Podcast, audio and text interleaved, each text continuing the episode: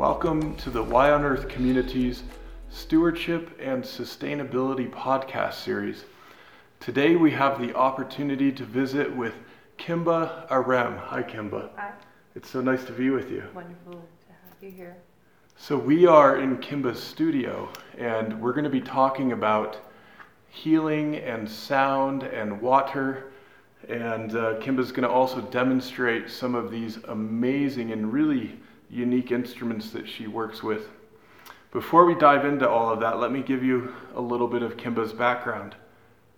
Kimba is an international performer and recording artist, sound engineer, molecular biologist, classically trained in piano and flute, a subtle energy therapist, and full time spiritual seeker since her transformational wake up call, a near death experience in 1992. One major realization given to her was the awareness that the basis of everything is essentially vibration. Soon after that event, while attending graduate school studying Taoist acupuncture and herbs, she was introduced to the ancient idea of using sound as medicine, which combined her passion for music with service to others. She has now been practicing music therapy and various other subtle energy modalities for over 20 years. In addition to this, Kimba has actively been involved in shamanic practices from around the world since 1994. She incorporates tapping into harmonizing energies beyond the five main senses into her productions and therapy work, which has involved individual sound sessions, workshops, group sound journeys, scoring, the production of 13 albums, and a movie called Secret of Water. Kimba co founded and is president of an integral health clinic, Radiance Health, which incorporates both Western and complementary medicine. She is dedicated to educating and assisting the planet in gentle awakening and transformation through sacred sound and vibrational medicine. And I might also point out among all of these beautiful things that you've produced uh, include this album that you co created, Kimba, with Dr. Andrew Weil called Self Healing with Sound and Music. And I am so excited that we have this opportunity to visit with you and, and uh, have a bit of uh, sound experience with you. And before diving into this rich uh, set of topics, I want to ask Kimba, can you share with us a bit about this near death experience and, and why that was so pivotal for you? Mm. Um, that's a really huge topic. Um, so I'll, I'll just kind of go to the essence of what, how it applies to our, our topic today. But um, so my, my background was um, science, I, in college at least. You know, I grew up a nature lover, a music lover. I was um, trained in classical piano and silver flute. Um, but then as I got older, I didn't see music, even though it was my heart's it was natural talent, it was mm. my passion. Um, but I didn't like being in front of people. Hmm. Even today, it's not my thing. Although Spirit had a different plan for my life, mm. I I don't seek to be on stage or perform or anything. Music was always my medicine, but I only knew music as well. You get up on stage and you perform and you entertain people, and that's what I was doing growing up in concerts and piano recitals. But it just it, I could not see doing that my whole life. Mm-hmm. I'm not like mm-hmm. that kind of person that gets fueled by that. So I, I decided that you know my father was a doctor that I'm going to go to medical school, um, but I love nature, so I studied um, this, um, molecular biology was kind of my major in mm. college, but um, it wasn't. I didn't realize this that I had fallen asleep to my life's purpose slowly. Mm-hmm which I think happens to most of us um, in the culture and the times we live in.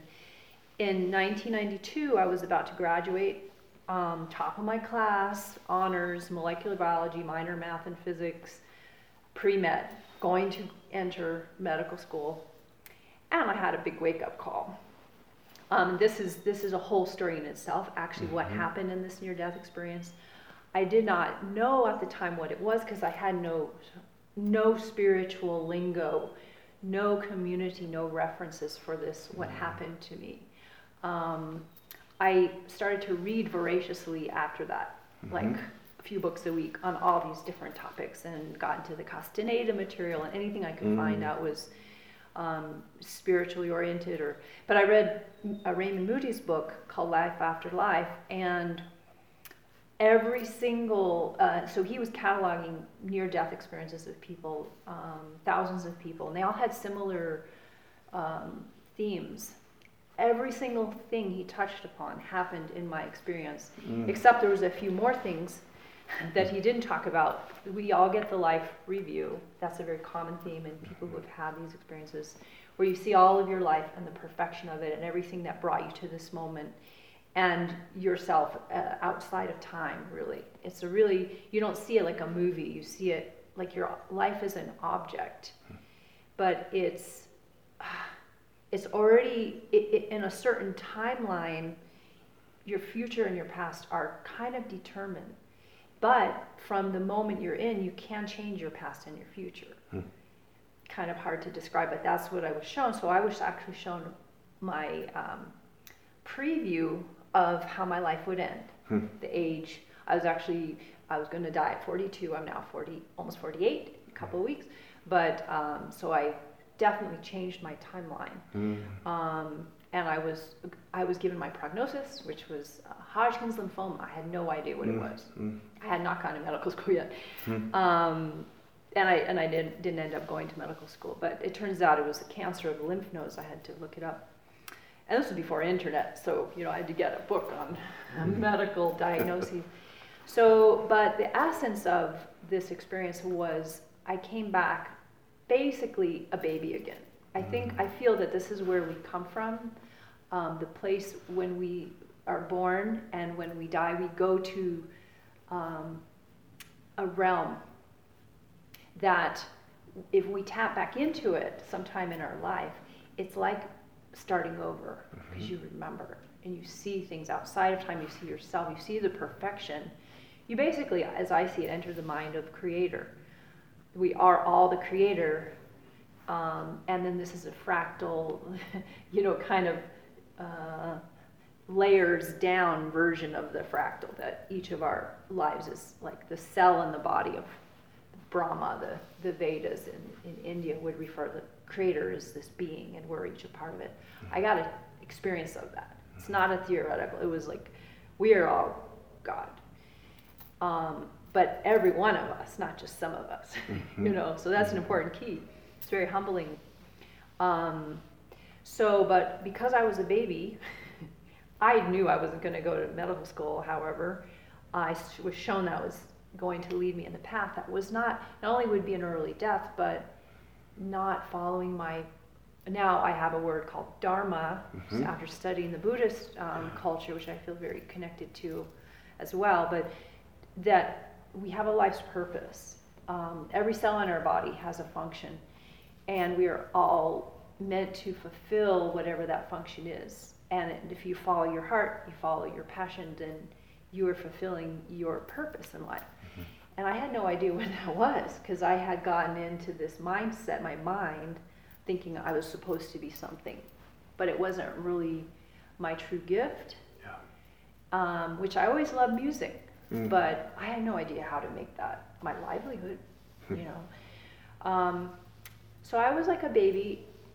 How, however, this instrument entered my life um, called the didgeridoo. Yeah. This was in 1993. Yes. The near death happened in 1992.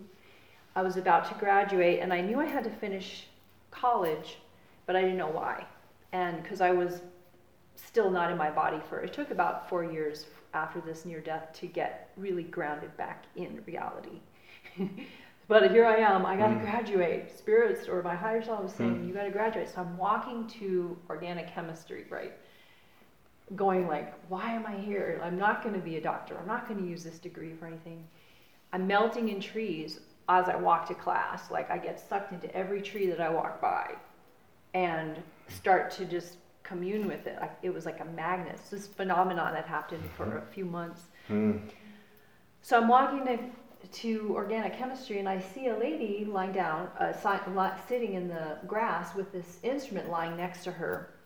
Um, I was magnetically drawn to it. And I went up to her and I said, What is that? Please play it for me. And she said, It's called a dream pipe. Her partner, who was making those out of the local cactus in Arizona, Alan Shockley. And uh, she played this instrument. I never heard one before, never seen one. And that sound was a key, literally a key, like in musical mm-hmm. terms, like it unlocked something. I heard that sound. I'm like, I need one now. Mm-hmm. That's the only thing really that makes sense to me. Mm-hmm. And that was why I needed to continue mm-hmm. my college degree so I could meet her and mm-hmm. meet this instrument. Yes. And plus, there's other reasons for that um, fractal of um, the degree. But this instrument turned out to be my guide and my teacher, and it still is. This is 27 years mm-hmm. later. Um, I just played that instrument. I played it all the time. That sound, it connected me back to this place that I went in my near death experience. And that was where I was just like, how do I get back there? People who also have near death experiences, it's very difficult to come back into this world mm. and you, you understand you're in a realm of death, decay. Mm. Everything you love, everyone you love, your own body will mm. fall away and mm. decay. It's it's not an immortal realm. it's mm-hmm. a very time limited, at least the time we live in on the planet. And what you tap into is the part of you that doesn't decay, that is timeless, that is mm. ecstatic. Mm-hmm. It's really the ultimate uh, addiction, I could say. Hmm. Every addict is seeking that state. Carl Jung spoke about that a fair bit, actually. I super yes. interesting. Yeah, yeah, okay. I love his work. Yes. He was, we're all tapping into the same piece of the fractal. Yeah. Um, so when I play the didgeridoo, I realize number one that I don't breathe. Mm. And when I moved to Hawaii later, um, I learned that haole is the haole they say, but it's haole is a Hawaiian word and it means without breath. Mm-hmm. And that's what white people were called. Mm-hmm. Um, and I definitely noticed in the culture that we live in, we do not breathe. Mm. In every mm. culture mm. around the world, except English, the language refers to breath and spirit are the same word. Right. And in English, they're separated out. Yeah. And so what I realized is like, I'm not breathing. Therefore, I'm not really bringing my full spirit I'm not incarnating fully. Mm-hmm. I'm still kind of like halfway out of my physical form. Yeah. And I think there's a lot of problems with that, not only level of consciousness, but health wise. Absolutely. And, you know, mm-hmm. we, we need to, and so the didgeridoo became my teacher. Mm-hmm.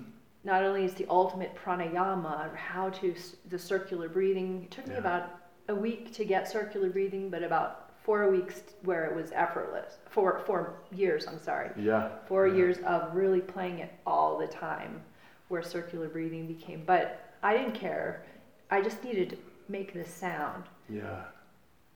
You know, maybe some of our audience may not be entirely familiar with circular breathing, and I actually, as mm-hmm. I was sharing with you previously, uh, have played some didgeridoo. Yeah. And that, that whole process of being able to continuously make sound with our breath is so profound. It's so magical.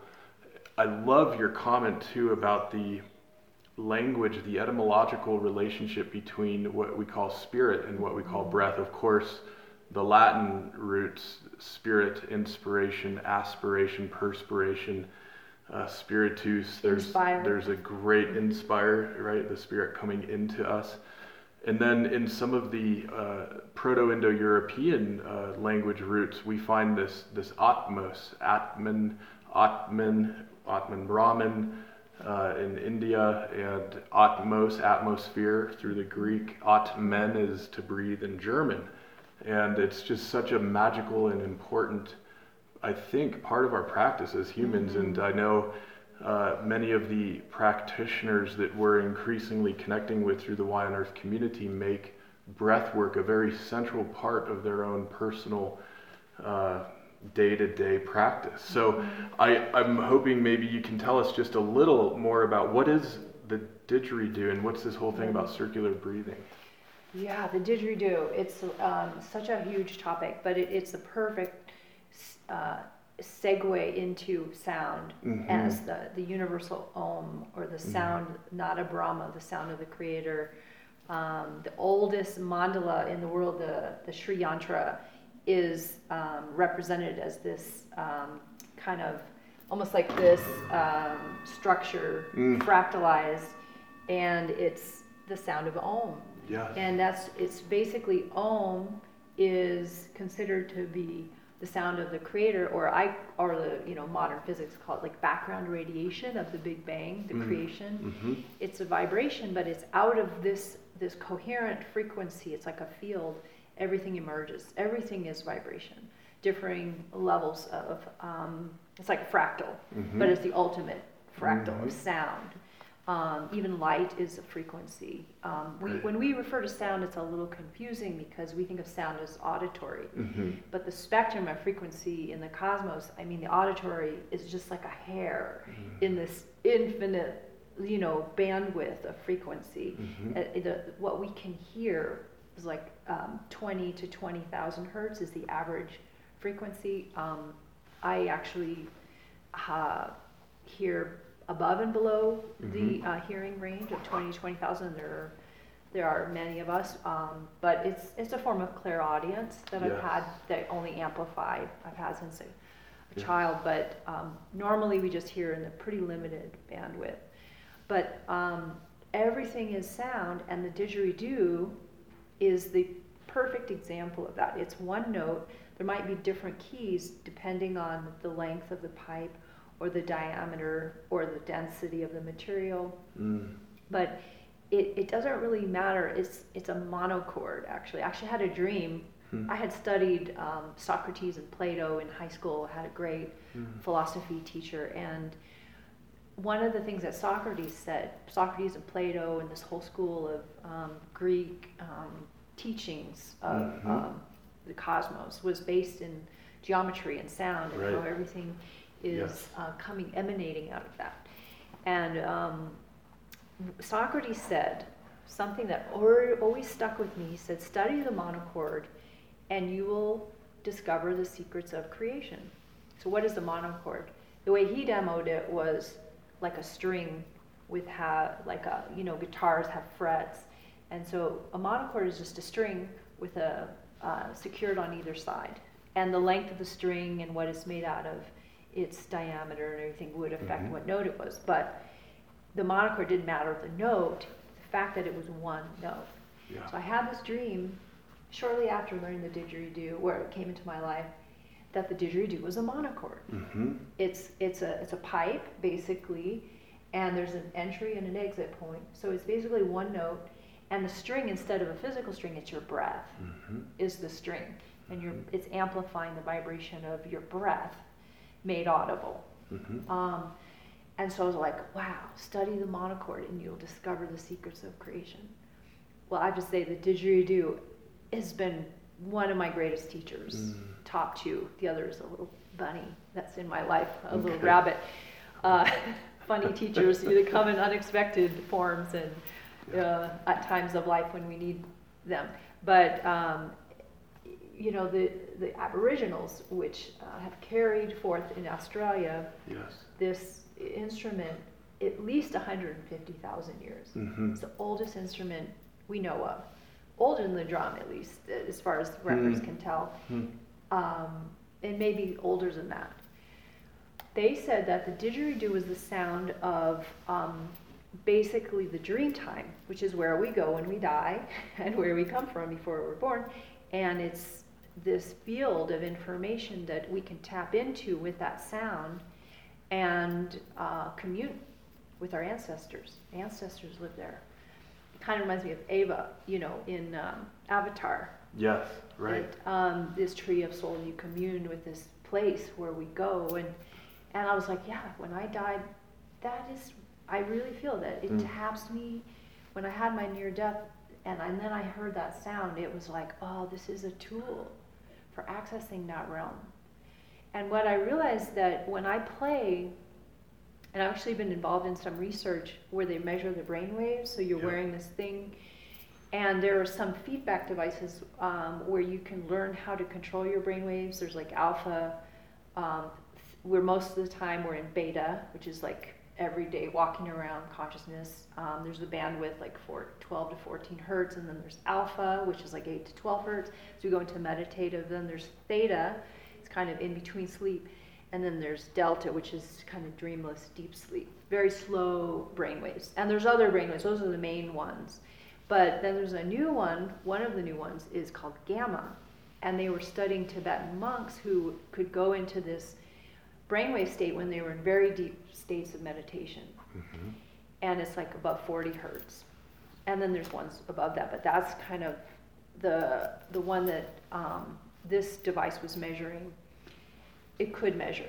And so you can see the, there's like a little ball that goes up, goes down, and you try to regulate the brain waves by having the feedback on the screen of what your brain mm-hmm. is doing. Couldn't touch the gamma. Hmm. But when I played the dig, the gamma, the little ball went all the way to the top. Like there was just like a mm-hmm. spiraling ball as the visual. Mm-hmm. And um, hmm. I couldn't touch it, and then I stopped playing, and it would go back down. wow. But I was like, gamma. And so hmm. what I realized um, with the didgeridoo is that when I'm playing it, it puts me in a state of consciousness that I very much like. Yes. That I wish I, I always said, uh, you know, the only problem with the Dig now is that I just want to be playing it all the time, mm. walking around. Or, but I think it is a tool to learn how to reference a certain state of consciousness and then live it. Part of it has to do with your breathing. You need to right. be embodying your spirit. Right. Um, but it's the you're in training. There's a word in sound therapy that we use, and that entrainment is a uh, entrainment's happening all the time.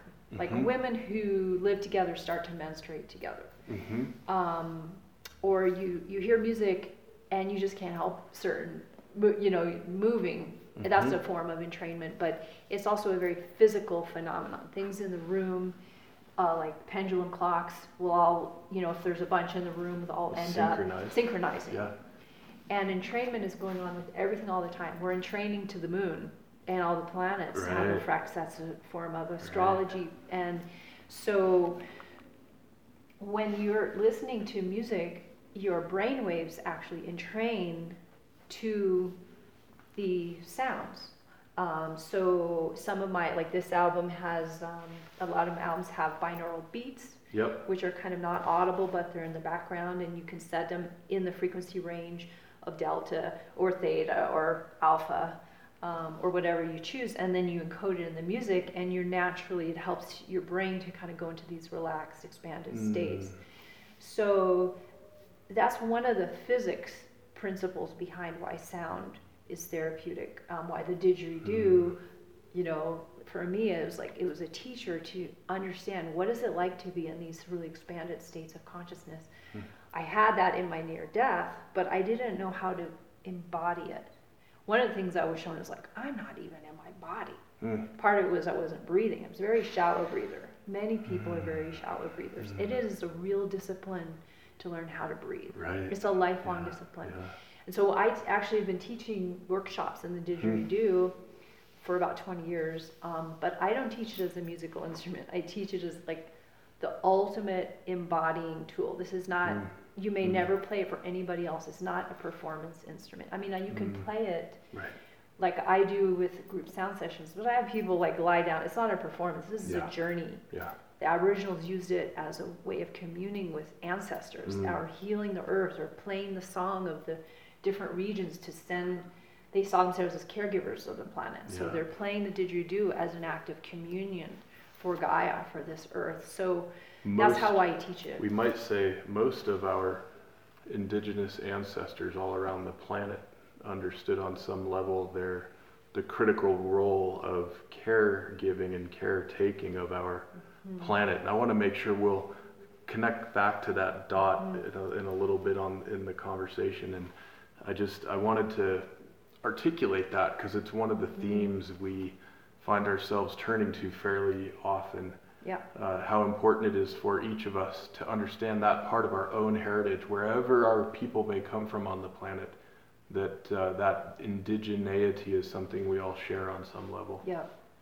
Yeah, and in all cultures, all like I, I connect to, I use Native American songs and um, flutes and um, Aboriginals, um, Tibetan, uh, any culture that I've studied, I'm like, I resonate with you. Mm. I love this about you. And all their music is universal language with different yeah. flavors, but it's all the one. We're all, it's all the same mm-hmm. uh, thing that all religions, all, um, all beings. I mean, that was what the near death showed me. It's like everything is one. This yeah. is not a, a concept. This is like something you just know. Right. and you will not forget. True but how to live in this world of apparent separation where right. we seem separate bodies mm-hmm. and where this everything it's just the nature of third dimension duality it's mm-hmm. a stage you know mm-hmm. but it's a challenge mm. but that's why i love music because it's a universal language like yeah. you can really like i might not speak all these other languages um, and people might dress different or have different you know cultural practices or different kinds of foods but when you listen to the music from any culture something in you gets it. Even though it's different, it's like, yeah, I get that. This yeah. is a language that animals understand. All animals mm. understand music. Mm. Um, so for me, after my near death, it was like the perfect, and the didgeridoo co- totally opened my path. I was like, mm. make me an instrument creator. And then this came in, and I'm like, oh, I'm the instrument. Yeah. You know, and I read, I learned about St. Francis. I'm like, ah, these are my people. You know, right. Start to see that all these different mystics have had similar visions and experiences, yeah. different ways of saying it, and we just got to find our way. So, you know, music became my way to stay connected to spirit, and um, and then it turned into like, oh, people if I go on this ride, when I play, I'm just, I'm not here to entertain, I'm here to commune. Yeah. Because that's what we're all seeking. And then, if I can just stay in that space and there's other people around, they can go with me. Mm-hmm. And I realized that this, and I started to study the ancient history of music therapy, and I mean, that's how it was designed. Music wasn't designed, not designed, but the, the cultures used it for midwiving birth, for midwiving death, for mm-hmm. communion with the earth, for healing, mm-hmm. very deep healing practices, like real healing. But it wasn't about the musician being the healer. The musician is like a minister. And a mm-hmm. minister, the real role in my mind of the minister is an intermediary, sure. messenger. Right. And my, I'm zero degree Gemini, so that's like Hermes, right? The mm-hmm. Caduceus. He is the messenger of the gods. Mm-hmm. But he's the messenger. It's not his message. Right. It's not like I'm going to heal you. That's why this CD is self healing with sound and music. Mm. I'm not going to heal you with my sound. Mm. I'm going to commune because this is my dharma, and if it if it helps your consciousness to expand to a place where you can go out and affect your own healing, because yeah. I feel like conscious expansion like ayahuasca can do, or now they've decriminalized mushrooms. You know, mm. in the right set and setting, different tools or techniques can expand our consciousness where we heal ourselves. If you cut your finger, a doctor can address it, put you know healing balm on it, but you are going to heal that mm. finger mm. with time and from the inside.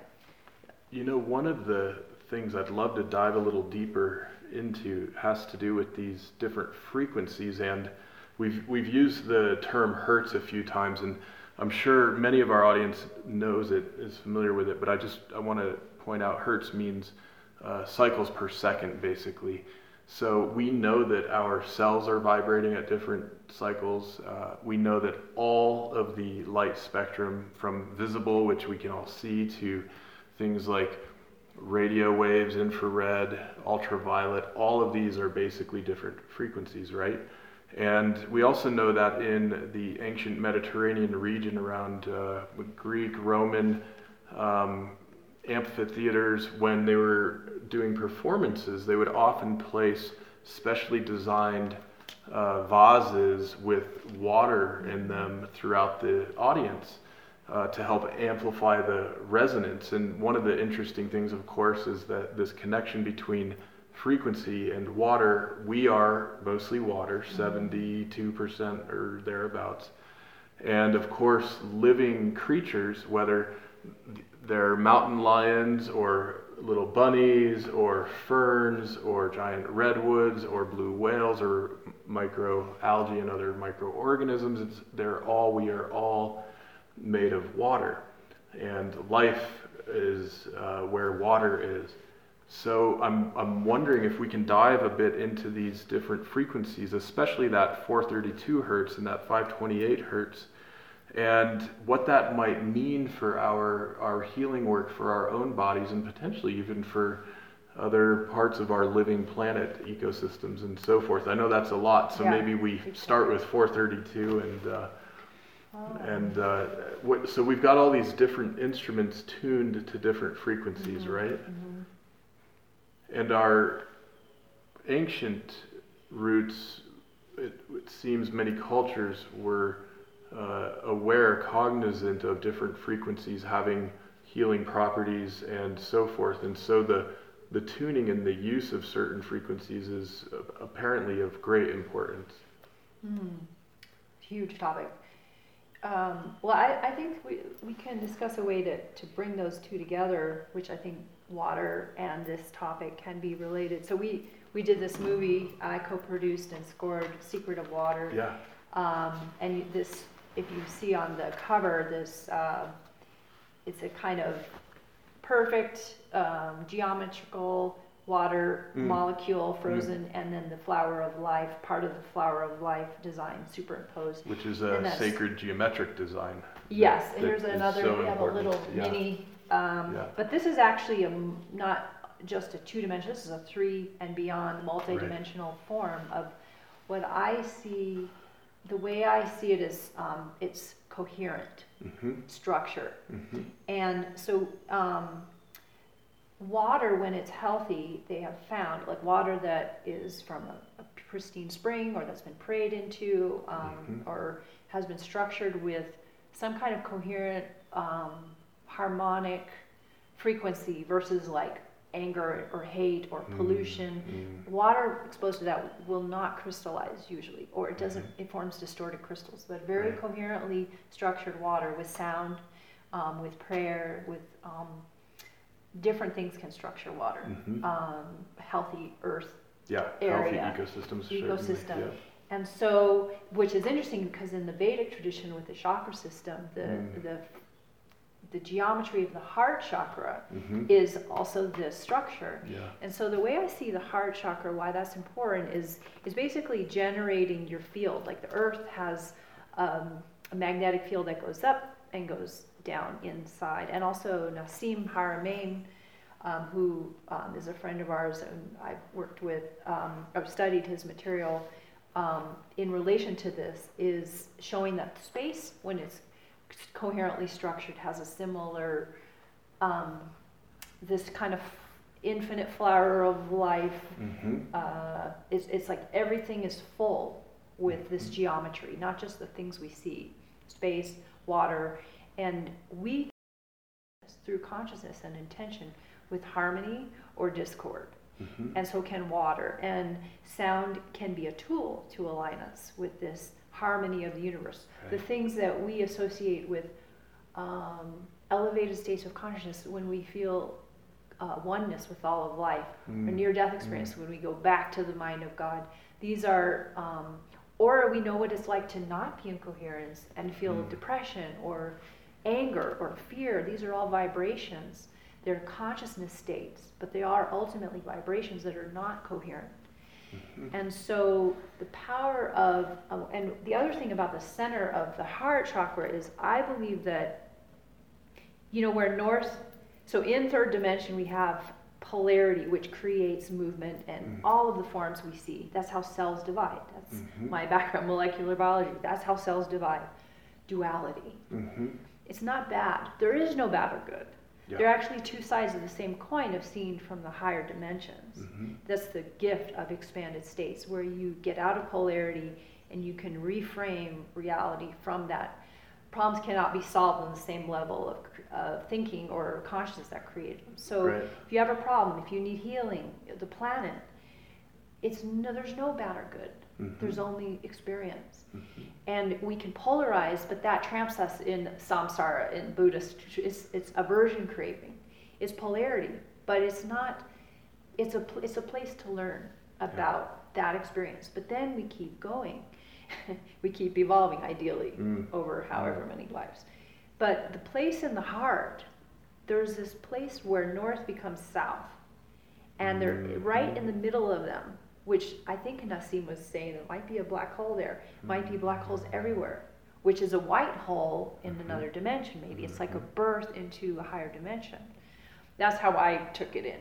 But it's like, it's a portal to non duality, to higher states of consciousness. Yeah. And so the beauty of this, coming back to this geometry, this coherent geometry, is in the center of this, uh, what Buckminster Fuller also called the vector equilibrium is the center of this perfect geometry. It's the most stable structure there is. It's not polarized, but it's also a doorway to the, uh, the higher dimensions, which is Mhm. where I think, I feel healing happens and ex- consciousness expansion happens, and that's what we're all seeking Mhm. through music, through healing, through our, our life experience here. And so, structuring water with coherent sound, which is fueled by intention. So the consciousness rides, it can be a, a beautiful sound, but if it's created by a machine that doesn't have a heart or intention, Mhm. I don't think it's going to have the same effect as being created by a human. Right. And it may not be a perfect sound, or you may sing something, but Mhm. it's not like you're not an operatic perfect singer, but Mhm. your consciousness can ride that frequency. And that is the consciousness and the sound together have the effect. Mm. And so um, that's the importance of water, how when we do sound therapy or we're being affected by frequencies, we're mostly Mm. water. Actually, Yeah. everything alive, our bodies, the earth, same, pretty much same proportions, all living things. I mean, minerals are alive, um, Mm. and so are everything is alive. But the things that we're mostly interacting with, you know, plants and animals, with the DNA. and yeah. is yeah, DNA doesn't work without water. It's Right. all in the water. So if we can structure that harmonically, Mhm. we're going to achieve what we're looking Mm. for. And so how it ties into the 432, you know, there's a lot of controversy in the sound community of Mm. what's the perfect, you know, tuning. And um, many, many years, I have a whole section on my website on 432 of all the research and um, and then people say, oh, you know, there's just a lot of dis, dis, um, disagreements on. Sure. But my experience with 432 is that uh, so 432 is referring to the note A, Right. and and it's it's maybe more technical than we need to go into. But if you're in music, all the other notes in the scale are calculated relative to A. hmm This is how we do it now. And is that that's the A above middle C on a piano or below or Yes. close to middle C? right? above middle C. Above middle yeah. C, yeah. Yeah, and then, um, and I don't think the ancients maybe did it quite this way. I think they were Mhm. tuning more uh, uh, in other ways. Sure, They didn't have little yeah. digital tuners and stuff. Right. Uh, however, um, and that's cycles per second. So then there's a um, an equation, uh, a number that you multiply 432 or 440 is what the standard tuning is. Some Yeah. people say that was changed recently Mhm. by the Nazi regime to 440, but Mm. before that, the Stradivarius violin, which is the most finely tuned instrument in the world, is tuned to 432. Mhm. And when I get uh, indigenous instruments that aren't tuned precisely, some are these days they make them in 440, so you can Mm. play with other musicians. You're all in the same tuning. Um, but if they're not, and they're tuned kind of by ear or Mm. more by indigenous people or the didgeridoo, they're pretty much most of the instruments I get are in 432 naturally. Mm, mhm. Or if I pick up a guitar and I just tune it by ear, and then I tune it later with digital, it's in 432. Mhm. Um, we had a piano that I grew up learning on. It was an upright, and my parents hadn't tuned it in like 20 years, right? So I was telling them, hey, you know, I've been studying 432. When you have it tuned, we put our piano here in 432 in Colorado. They're in Arizona. Why don't you have the guy put in 432 if you're Mhm. going to have it tuned? Mhm. just so the grandkids can play on it. And uh, the guy came over, and it was in 432. Wow. It had settled into That's what you were 432. playing, yeah. So. The idea is that, um, you know, there's in, in ancient structures like Teotihuacan and the Mhm. Great Pyramid of Giza, and many of these megalithic sites that Yeah. were probably created by sound, actually Right. plus consciousness. There's Mhm. a lot of writings in there, Yeah. the writings we have. You know, a lot of these didn't have they were oral traditions, or but a lot of these um, cultures refer to sound as how they created things we can't even replicate today. Right, We right. cannot replicate the Great Pyramid or temporal of Baalbek and all of these like megalithic, huge stone structures, totally precisely aligned. Yeah. If you measure certain dimensions in the relative height or length of the buildings or their halls or uh, relative to each other, they're usually harmonically structured. Almost all of them are. And 432 is a recurring pattern, Yeah, recurring number. And the if you calculate the other notes relative to 432, they all come out to whole numbers. But Mhm. if you use 440, you get these endlessly repeating fractalized, you Mhm. know, digital uh, digits Yeah, repeating Yeah. numbers. So it's kind of like it's not a. I see 440 is not a coherent frequency. hmm It's kind of like our cal- our calendar isn't totally Mm, tuned to the cosmic. You right, know, the rhythms that are real. they're yeah. a little off. Yeah. You know, um, there are That's why we have why we have leap year and things like that. leap this. year, and you know, it doesn't really account for the moons very well, and Right. you know, there, and no one pays attention to solstices and equinoxes. More and know. more, more and More more. and more, not nobody, yeah. Yeah. But there, so the way I see it is everything is vibration, everything is harmonics Yeah. if you're in coherence. And so why not align our consciousness with the coherence of the cosmos? right. With nature, which is already the way the Fibonacci and the golden mean and all Yeah. these sacred geometrical forms of how nature is structured. Right. And our bodies too, the proportions of our bodies, like the Vitruvian man Right. shows Which we're Da Vinci all- drew. Yeah. yeah, we're we are structured. It's just our because we have free will. We can Mhm. choose, which is a learning. I see it's all perfect, even that. We can choose to be out of harmony with the cosmos. Yeah. But if we've learned that lesson, however many lives or whatever, or enough pain in this life, Mm. you know, let's use the tools we have to harmonize ourselves with the cosmos. And certain kinds of frequencies, coupled with certain kinds of consciousness, and sometimes uh, the ancient people used plant medicines Right. who could help shift your consciousness out of the material mode of Yeah. the small bandwidth that we're usually focused on for a little while. Mhm. Um, and then align ourselves with the cosmos, with the harmony of the spheres. You know, the planets make a, a vibration and frequency. They actually make ge- geometrical patterns in their Yeah. relative cycles to us and each other. Everything is vibration. So this is a tool, and 432, for me, I just, there's too many things that as I've studied it, Mhm. it's like it's a really it's much more in tune with the cosmic patterning of this flower of life of the geometries of nature um, than any other frequency that that I um, study. However, I think that we can transcend the limitations of because then there's this what it comes down to. What I've been thinking about lately is like who determines what a second is. 432 is cycles per second. Mhm.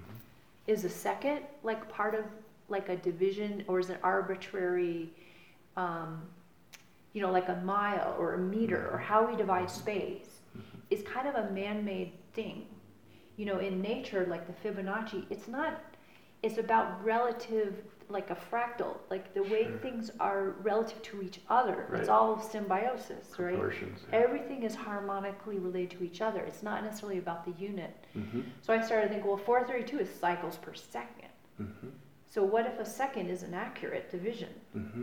So what transcends all this mind stuff? Because you can get into, people are like, oh, it's the, you know the Len Horowitz has this thing about the um, um, I'm forgetting the there's another the solfeggio. People are all all solfeggio teach you know um, Mm.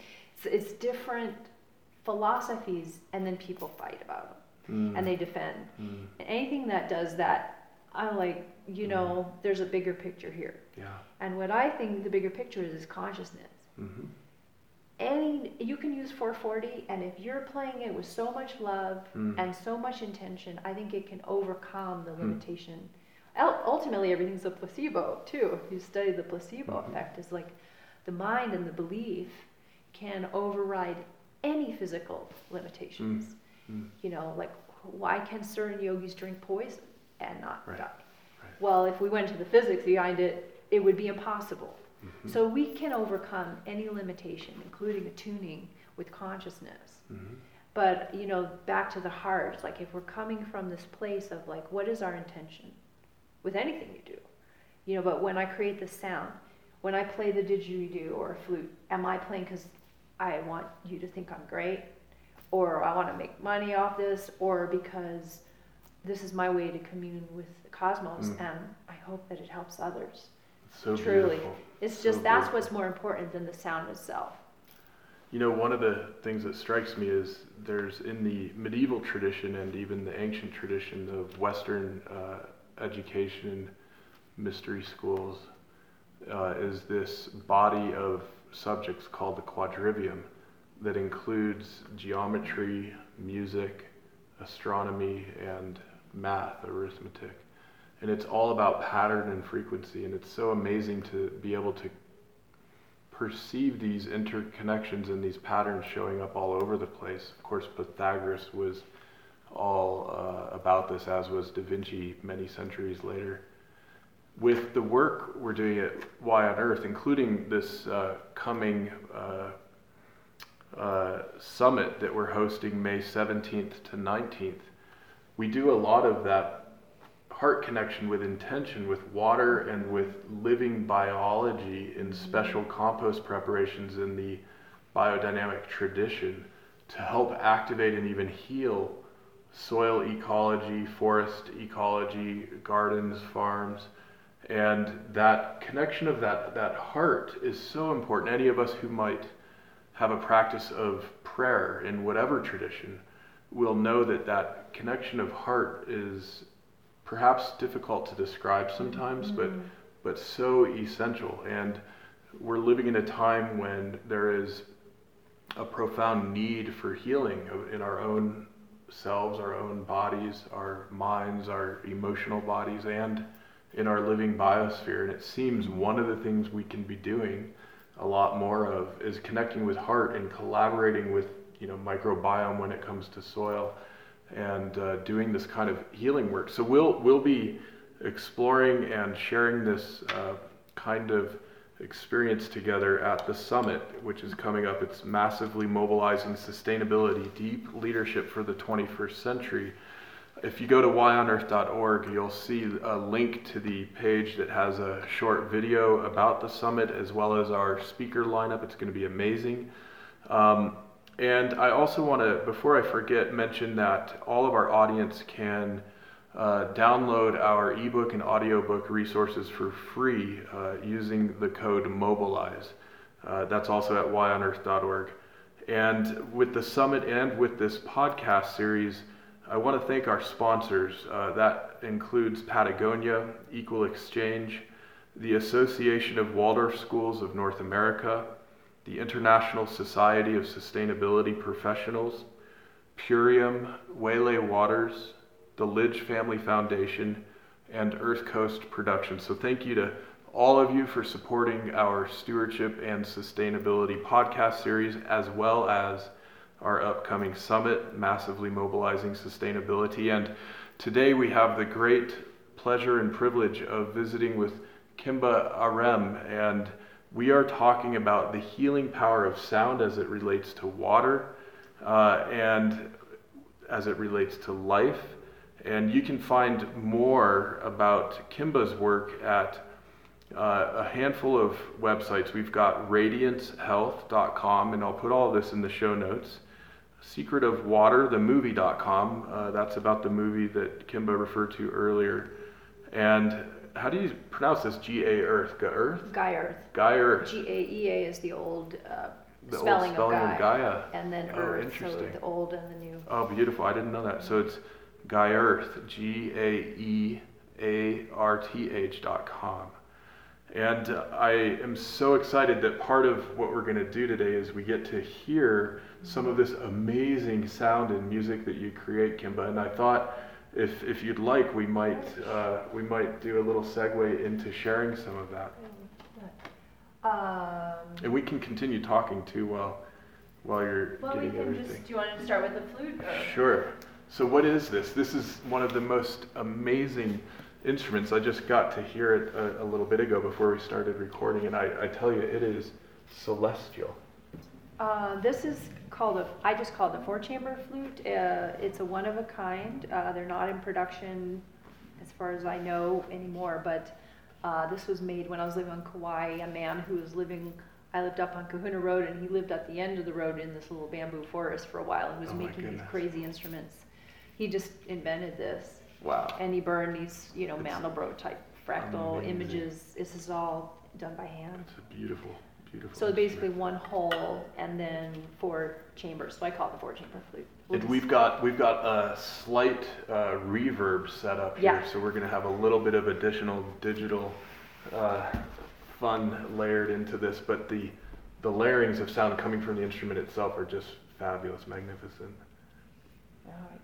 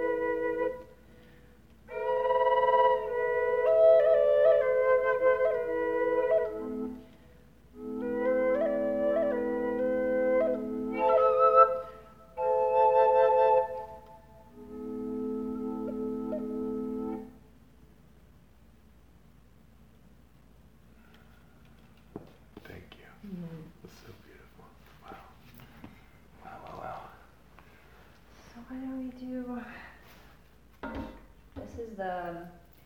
These are some didgeridoos, but this is one I um, one of the crystal ones I designed. Mm-hmm. Um, it's made out of quartz crystal, and it's kind of mapped off the way that the um, the tapering of one of my wooden ones because we tried some models that were not like the Fibonacci kind of the way that Mhm. nature grows things, and they didn't sound right. Mm. when we finally modeled nature, Oh, came yeah. out well, pretty Yeah. well. So, and I usually play this with um, a matching key in the in the crystal. Oh, there's a little spider in here. Mhm. well, he'll get some He's sound about to therapy get a concert. and a little baby. okay. So I like to play these together.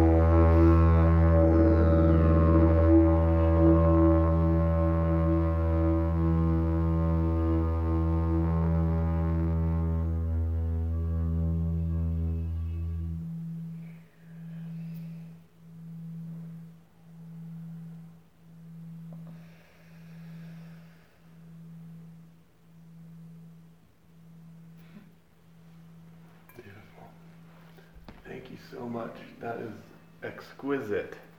Oh, Should we play the water fountain? yes, please. Please, please. Oh, That one is fun. Another kind of one of a kind, not in production anymore. Instruments. So there's water in the bottom here. mm-hmm. And these are the harmonics of the metal rods vibrating into the water and being amplified in through here. And friends, I just I want to share. I know that many of you are familiar with the experiences of sound baths and sound healing, and I surmise there are probably a number of you out there who haven't yet experienced this. And if you have the opportunity, wherever you may be, to experience sound bath and or sound healing, I highly encourage it. It is tremendous. It's wonderful. I'll be doing one next Friday for WESEC.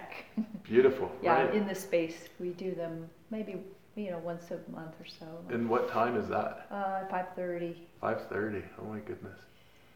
We're Yeah. going to be uh, ending. That's day one of our summit. It will be ending a little past that time, so I think folks in this case may have to do either or. But Oh, it's uh, we can connect energetically. Yes, you know, we're doing the same thing. absolutely. All right, so.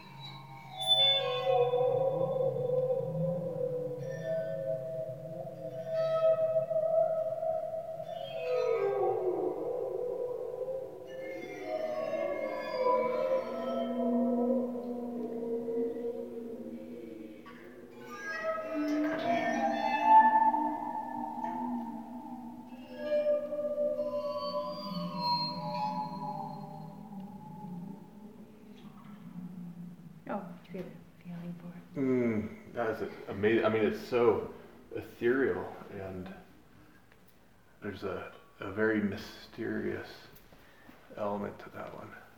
Yeah, that's usually the part of the sound journey when people are kind of have gone out Mm. more from the earth into the cosmic, Yes. like in, interstellar Yeah, atmosphere. Yeah. That's where that fits in. It's it's kind of not the sounds we're used to hearing. Right. But my my um, feeling about sound wise nourishing is we are multidimensional beings Mhm. and we need food or we we think we need food. it's part of our experience here, but we get fed on many levels. Yeah. Feeding isn't just the physical. Mm-hmm. And I, I feel that when we lived in nature more, when we didn't have cars and walls and Mm-hmm. um, you know 60 cycle hertz frequency surrounding us Right. and EMFs and Mhm. 4G and 5G. Mm-hmm. you know, there's a lot of frequencies we're surrounded by that are kind of not necessarily harmonic Yes. and not they're man-made Mhm. and a lot of the frequencies are not na- natural in the sense that nature the waterfall or the birds singing or the wind in the trees these are things that feed us so when we go into nature we feel good because we're actually getting fed Mm. and um, on these subtle levels our emotional our mental body and beyond anything we can describe Yeah. so my experience with working with, um, I love like um, harmonic based. Like this has a lot of overtones, and there's very there's all the, and the didgeridoo, the crystal has a lot of harmonics, or the water, and these are frequencies we don't necessarily hear very much. But there's something in it that's nourishing us, that's Mhm. feeding our subtle bodies. Mhm. And that's partly healing. Like if you're Mm. starving and you eat nutritious food, it heals your body. Right. Or food can be medicine, but food isn't just physical. Yeah. And I, I also feel we're, moving into a phase on the planet because you know all the planets are speeding up their Mm. frequencies. It's not just global warming. There's Mhm. a frequency increase. which Mhm. includes consciousness. People are waking up, but we need to be nourished more by the subtle. That's why I think homeopathy Right. um, or subtle energies, um, light, aromatherapy, um, you know, mental healing, emotional healing is as important as our physical. But as we go into higher frequencies on the planet, those will become more important to Mhm. attend to because we're becoming less dense. Yeah. You know, our bodies are just such a small portion of who we are. Mm. And so I think sound therapy and all the tools that we use that are subtle or you know subtle energy based or attending to the the higher harmonics of the physical Mm, is everything is mm. structured in the universe is structured with octaves and harmonics. Yeah. We're just gonna it's just part of the evolution. Beautiful. It's so, it's such a, a marvelous and exquisite time to be alive. We are, on the one hand, able to learn so much and synthesize so much from different cultures and eras. On the other hand, our science is getting uh, fairly advanced to the point where we're starting to really be able to see things like the crystalline structure in water, the various brain waves and frequencies being affected by music and breathing. And it just, you know, as we're waking up, as we're learning together, I think it opens incredible opportunities for enhanced health and well being as individuals, households, families, neighborhoods, and of course, healing at the planetary scale, stewardship, sustainability, regeneration. And it's, Kimba, just such a delight to have some time with you today and to be able to dive into some of this and share some of this with our audience. And my hope is uh, in the coming months, we'll have a lot more opportunities for collaboration and cross pollination. And uh, for those of us who are particularly living in, in the urban landscapes, I think it's so important to develop a deeper practice, not only of the breathing, but of also getting into those natural environments and connecting with sound and music deliberately. And that's going to be part of what enhances our vitality, enhances our health, really, as we do our, our great work in the world. And uh, Kimba, as I often ask our guests, I do want to ask you if there's if there's anything else you'd like to share with our audience before we sign off for today. I want to give you that that opportunity, and uh, what a joy to do this with you. Um, no, I'm just grateful to share and um, you know what what I feel. If anything, you know, when I had my near death experience, it wasn't like uh, I was shown this is what your life is going to be, but I was uh, I was shown a way to find my way in the world that I could be happy and bring happiness to others.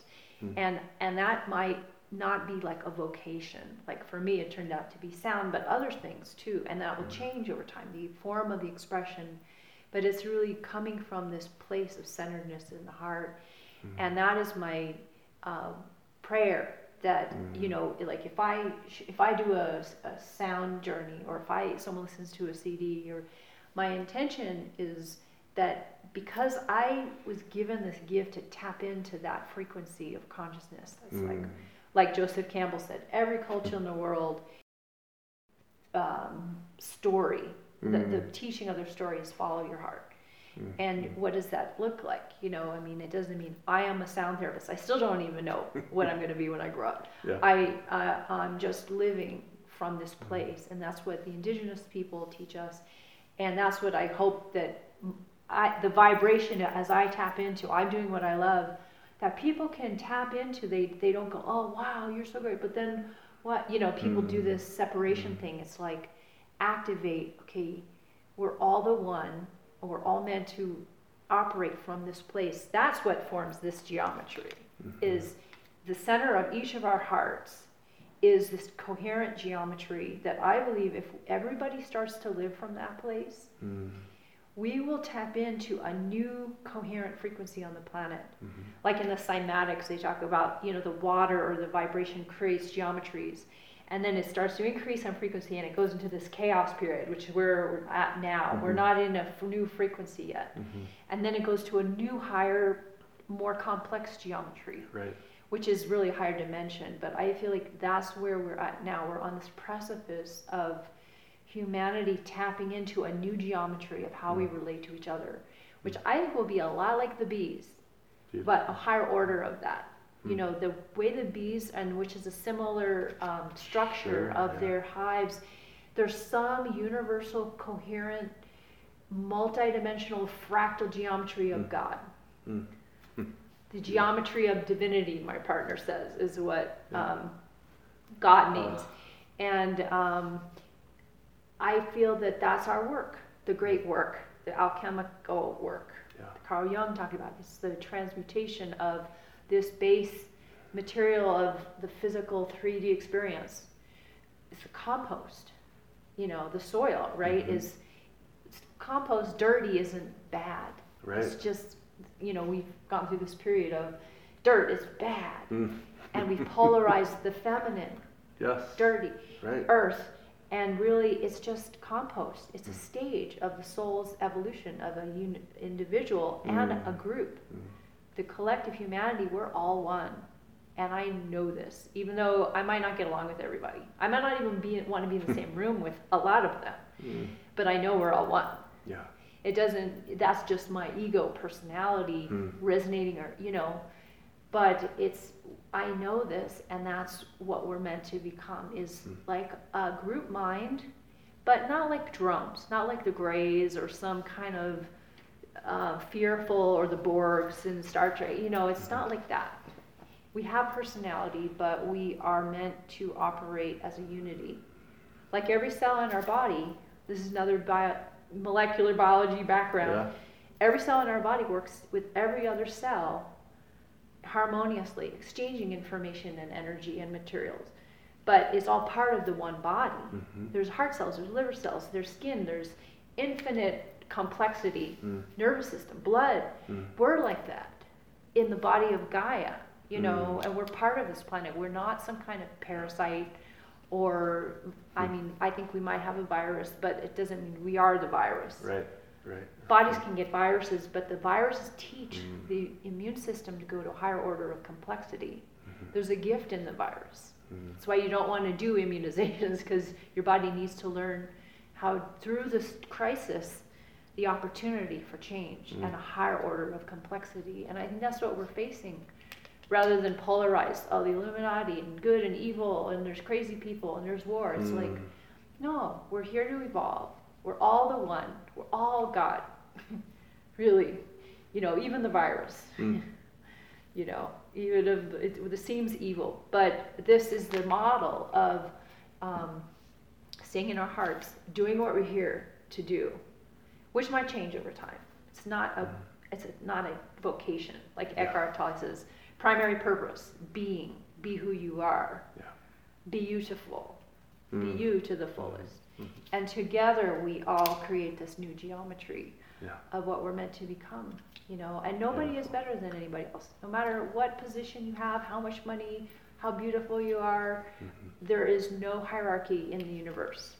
There's different structuring, but we can operate with such humility and unity and symbiosis, then um, I am here to, I see that happen in my life and to live that as much as I'm able. But um, it's a Mm. work in progress for all of us, you know. Truly. Well, thank you so much, Kimba. It's so wonderful to be with you today. Thank you. Mahalo.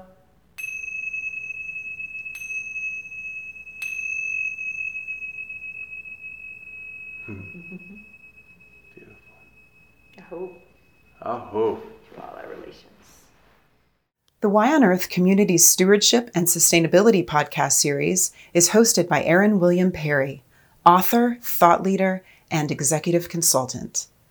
The podcast and video recordings are made possible by the generous support of people like you.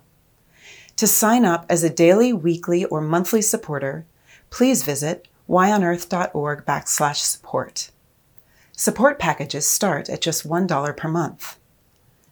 The podcast series is also sponsored by several corporate and organization sponsors. You can get discounts on their products and services using the code Y on Earth, all one word with a Y. These sponsors are listed on the yonearth.org backslash support page. If you found this particular podcast episode especially insightful, informative, or inspiring, please pass it on and share it with a friend whom you think will also enjoy it. Thank you for tuning in. Thank you for your support. And thank you for being a part of the Y on Earth community.